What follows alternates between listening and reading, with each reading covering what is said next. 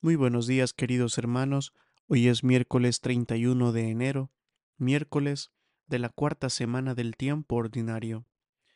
Y celebramos en este día la memoria de San Juan Bosco, presbítero. Y el Evangelio del día de hoy está tomado de San Marcos, capítulo 6, versículos del 1 al 6.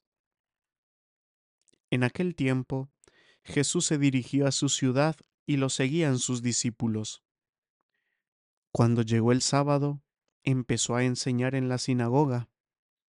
La multitud que lo oía se preguntaba asombrada: ¿de dónde saca todo eso? ¿Qué sabiduría es esa que le ha sido dada? ¿Y esos milagros que realizan sus manos? ¿No es este el carpintero, el hijo de María, hermano de Santiago y José y Judas y Simón? ¿Y sus hermanas no viven con nosotros aquí? Y se escandalizaban a causa de él. Les decía: no desprecian a un profeta más que en su tierra, entre sus parientes y en su casa. Y no pudo hacer allí ningún milagro, solo curó a algunos enfermos imponiéndoles las manos. Y se admiraba de su falta de fe. Y recorría los pueblos de alrededor enseñando. Palabra del Señor. Gloria a ti, Señor Jesús. Los detractores de Jesús intentan desprestigiarlo haciendo referencia a su origen humilde. No comprenden cuál es el origen de su gran sabiduría ni de sus milagros. Jesús no es descendiente de una familia sacerdotal. Tampoco se ha formado en las prestigiosas escuelas rabínicas de Jerusalén. Ni mucho menos pertenece a una de las familias aristocráticas judías. Es un humilde y sencillo carpintero, hijo de María, hermano de Santiago, José, Judas y Simón. Sus hermanas también viven entre ellos. Eso les generaba escándalo. Hay que decir que las Escrituras son muy cuidadosas para referirse a la familia de Jesús. Algunos maliciosamente interpretan este texto para atacar la virginidad de María.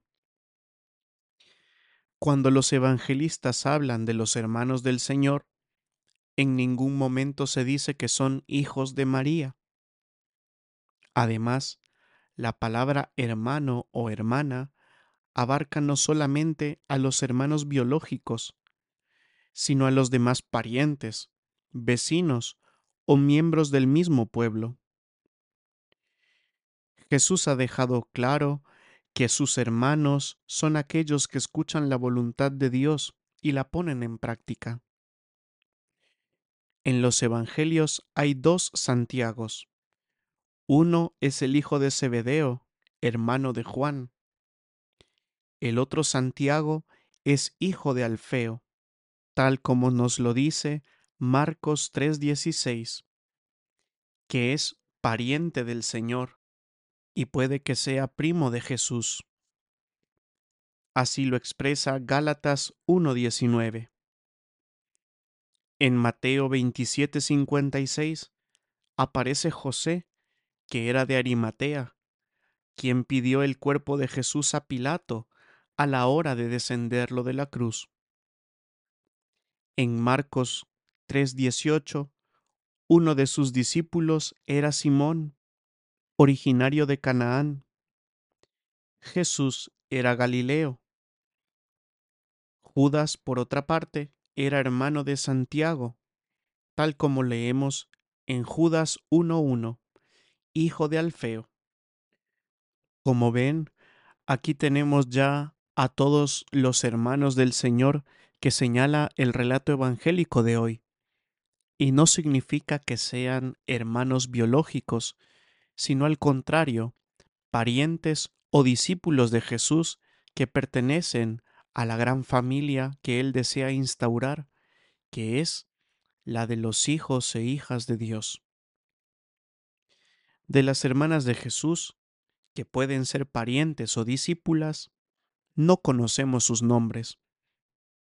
Lo que Marcos quiere dejar claro es que no pudo hacer milagros allí por su falta de fe. Todavía hoy sigue habiendo personas que siguen sin reconocer el modo de actuar de Dios, que quiere hacernos hermanos y hermanas de su Hijo. Que aprendamos a vivir la fe como camino de encuentro y no como fuente de divisiones, conflictos e intereses. Y la bendición de Dios Todopoderoso, Padre, Hijo y Espíritu Santo, descienda sobre cada uno de ustedes y les acompañe siempre. Amén.